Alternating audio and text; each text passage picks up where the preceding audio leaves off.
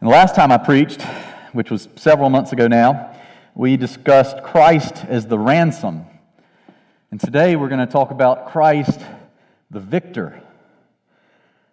And um, to get our heads oriented towards Revelation, Revelation is an unveiling.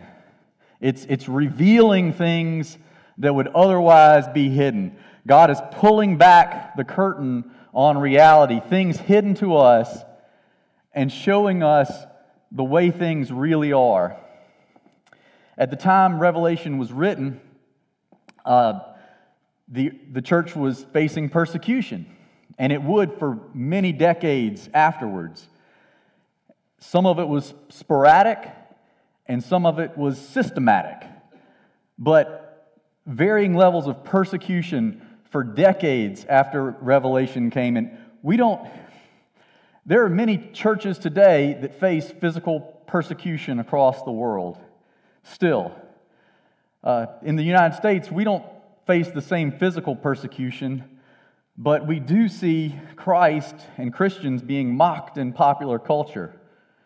I mean, you, I, I was going to give some examples, but you've seen it, I'm sure. Um, you know, maybe you feel like things are out of control, and maybe all generations since Revelation has been written have felt that. But today we're going to see the return of the King. Um, as a little bit of backdrop, Revelation sets up a number of contrasts. One contrast, and it's, it's a theme through other places in the Bible as well, but one contrast is a theme of deliverance and destruction. God's people being delivered, his enemies being destroyed. You can see that in places like, uh, like Israel being delivered from Egypt, his people crossing the Red Sea, his people rejoicing at their great deliverance. And Egypt, the oppressors, the people who mocked God, they faced plagues. And then as the Red Sea closes over Pharaoh's army, they are totally destroyed. The armies in opposition to God, totally destroyed. So these themes of deliverance and destruction, and we're going to see that today. Another contrast, before, before I get there, d- judgment.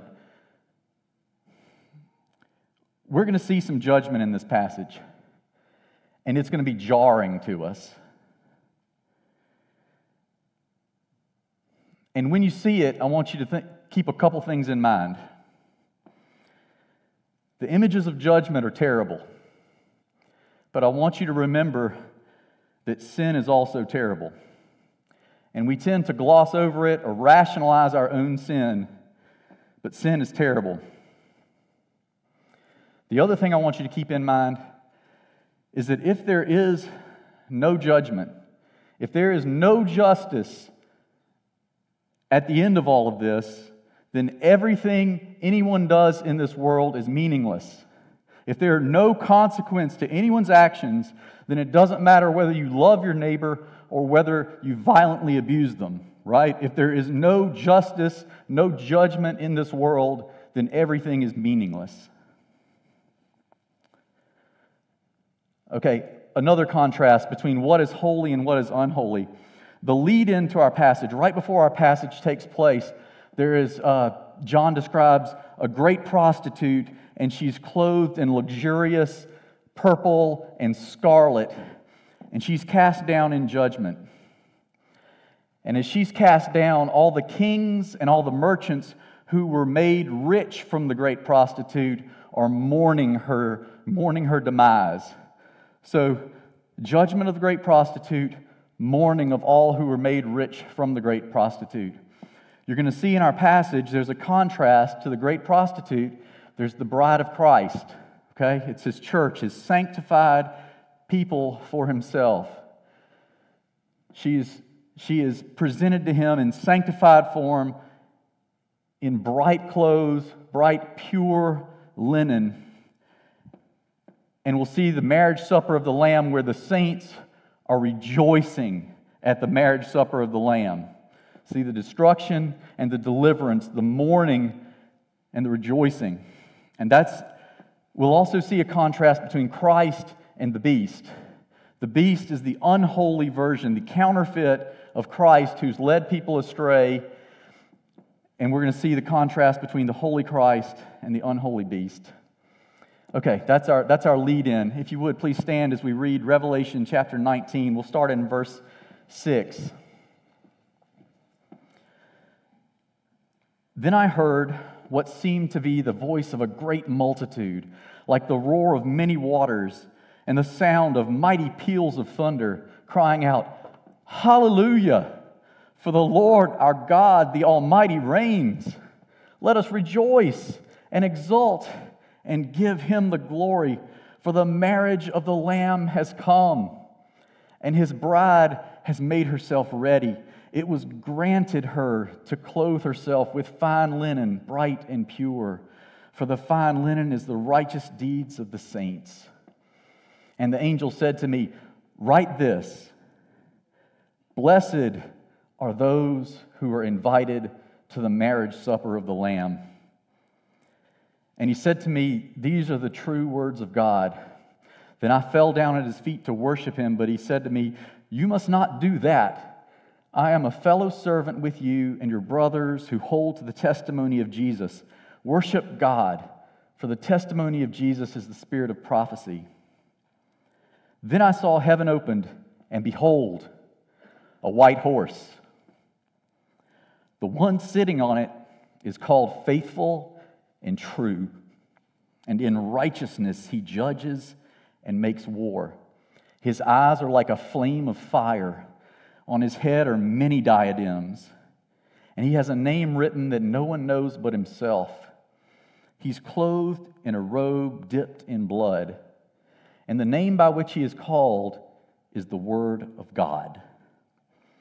And the armies of heaven, arrayed in fine linen, white and pure, were following him on white horses.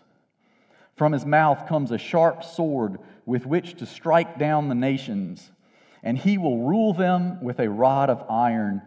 He will tread the winepress of the fury of the wrath of God the Almighty. On his robe and on his thigh he has a name written, King of Kings and Lord of Lords. Then I saw an angel standing in the sun, and with a loud voice he called to all the birds that fly directly overhead, "Come, gather for the great supper of God, to eat the flesh of kings, the flesh of captains, the flesh of mighty men, the flesh of horses and their riders, and the flesh of all men, both free and slave, both small and great." And I saw the beast and the kings of the earth with their armies gathered to make war against him who was sitting on the horse and against his army.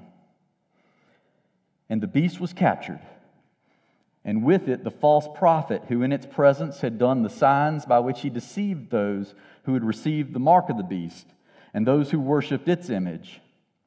These two were thrown alive into the lake of fire that burns with sulfur, and the rest were slain by the sword that came from the mouth of him who was sitting on the horse, and all the birds were gorged with their flesh. Amen. Please be seated. I've got three topics that we'll hit today. The first, and the one we'll spend the longest on, is Christ wins.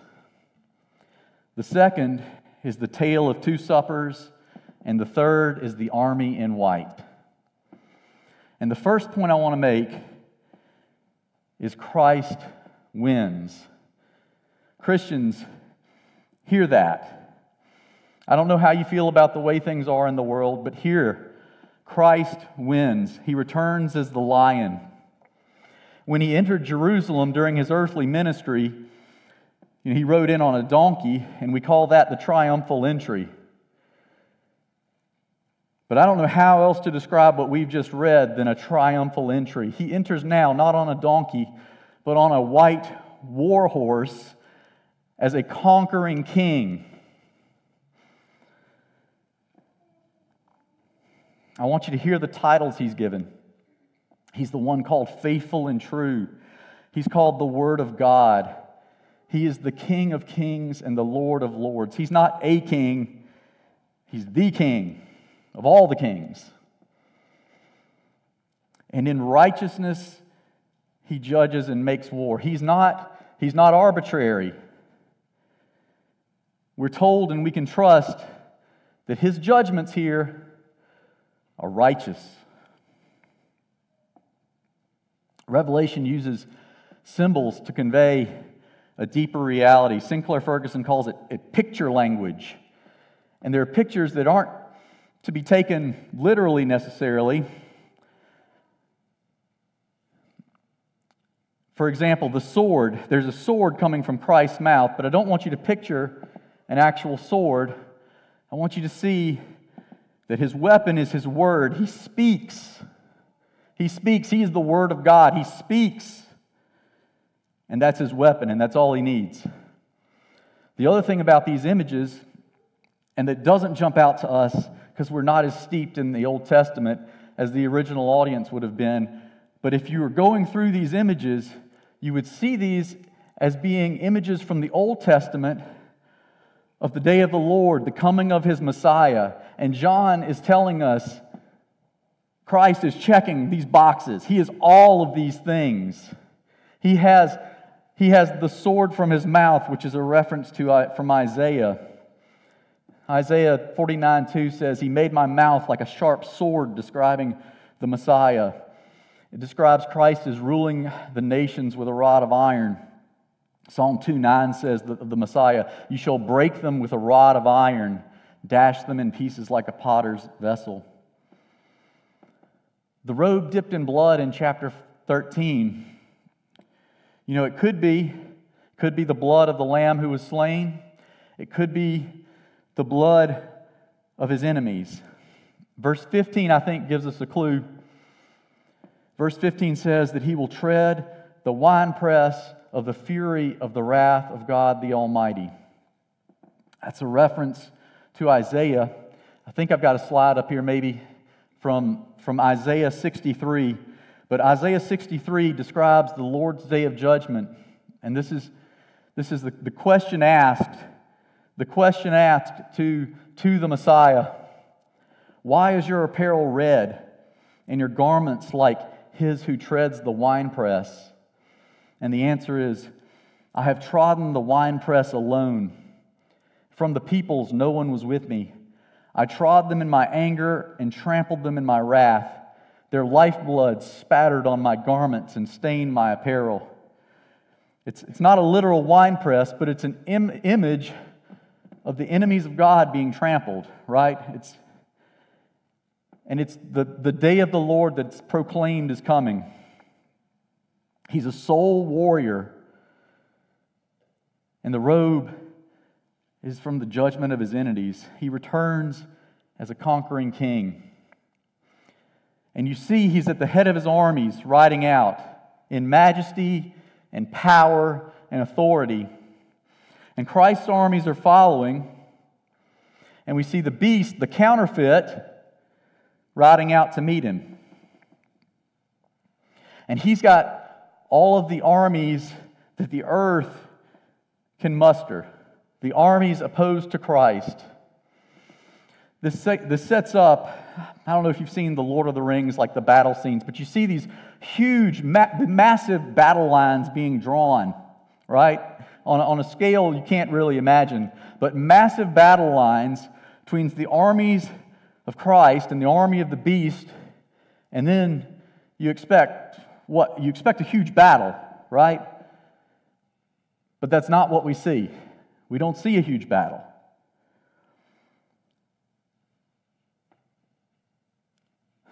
We see that the, the beast is immediately captured, right? He's immediately captured. There's no huge fight. The beast rides out and is summarily captured. And verse twenty-one tells us the rest, the, all the rest, were slain by the sword that came from the mouth of Christ. He speaks, and the beast's massive army is slain.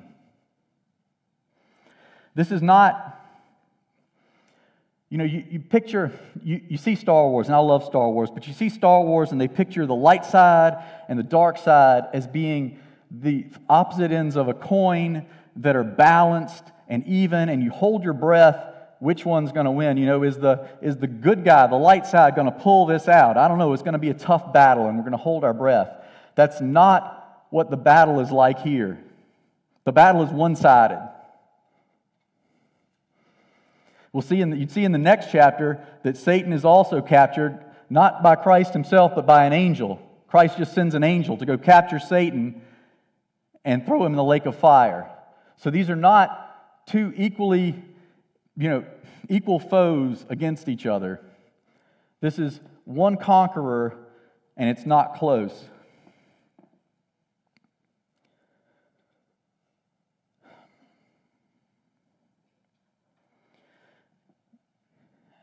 If, if you don't believe in Christ, but you have, you have, you have read scriptures, you have inquired who He is, and you just don't believe it, you just think all of it's, it's, it's false, that's, that's one thing. But if you haven't inquired as to who Christ is,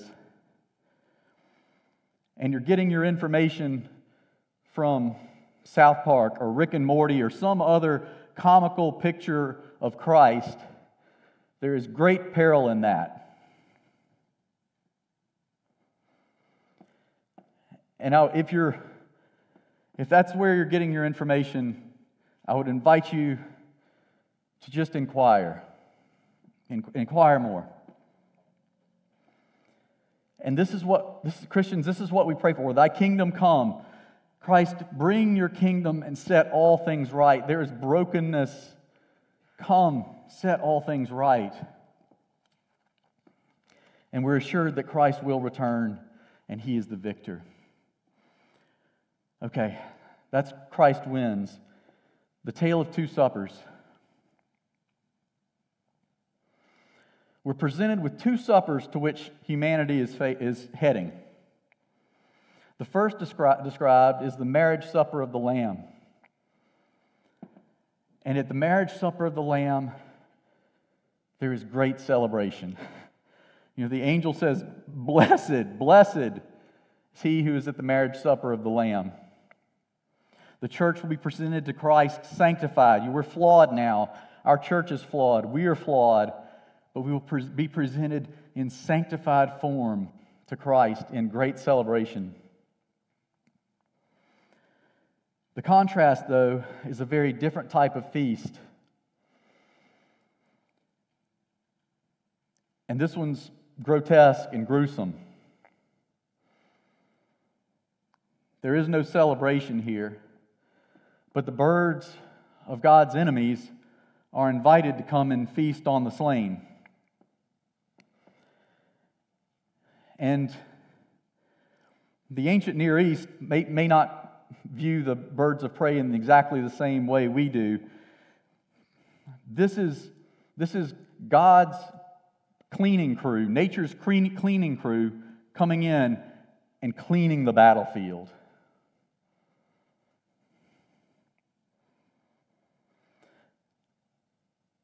But the people invited to that, it's everyone who's in opposition to Christ. That the description in verse eighteen, it's the flesh of all men, both free and slave, great and small, top to bottom, right? Great down to the small, the highest and the lowest, everyone in between, food for birds. Two very different feasts, one beautiful, one grotesque. You know, there's there's an exclusivity claim in the gospel, right? I mean, you know, Christ says that He is the way, the truth, and the life. Now, all the other ways are going to lead to destruction. He is the way. There is an exclusivity, an exclusive claim.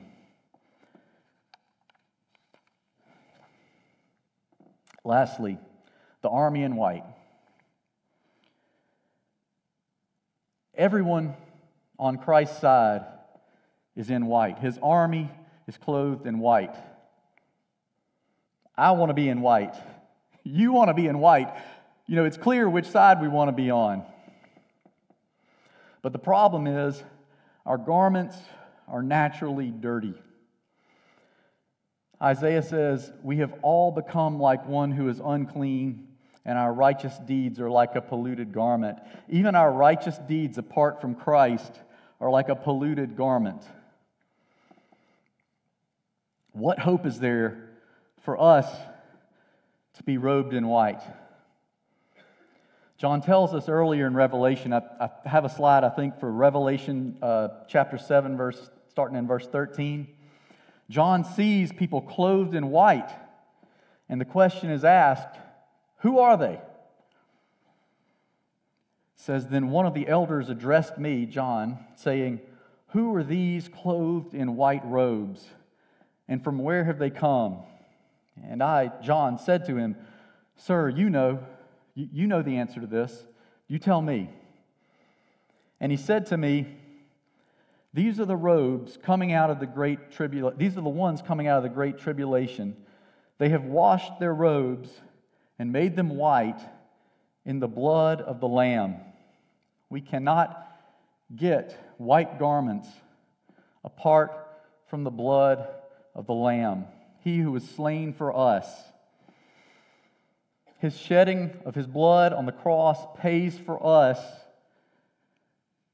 to be clothed in white garments. He suffered the judgment, the grotesque, the grotesque judgment, so that we might be received in glory in white garments.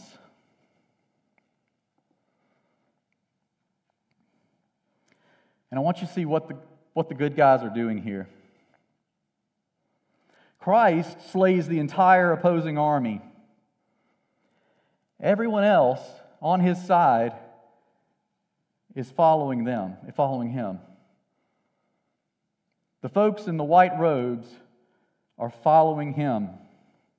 And that is our charge. That is the charge of the believers. Follow him, the one who is on the white horse. If you have put your t- trust in Christ to wash clean your robes, take comfort. He is the victor. Go follow him. Stand behind him. And I'm talking to myself too. Follow him, right? Remember that. If you don't know Christ as your Savior, how confident are you that your ro- how, about how your robes are looking? We're told in Scripture that He is our only hope. And one better, we're also told that the gift He gives us to cleanse us is free. He invites us to come to Him, to wash our robes in His blood. Come to Christ. Let's pray. Heavenly Father, we have read here the the great and terrible day of the Lord.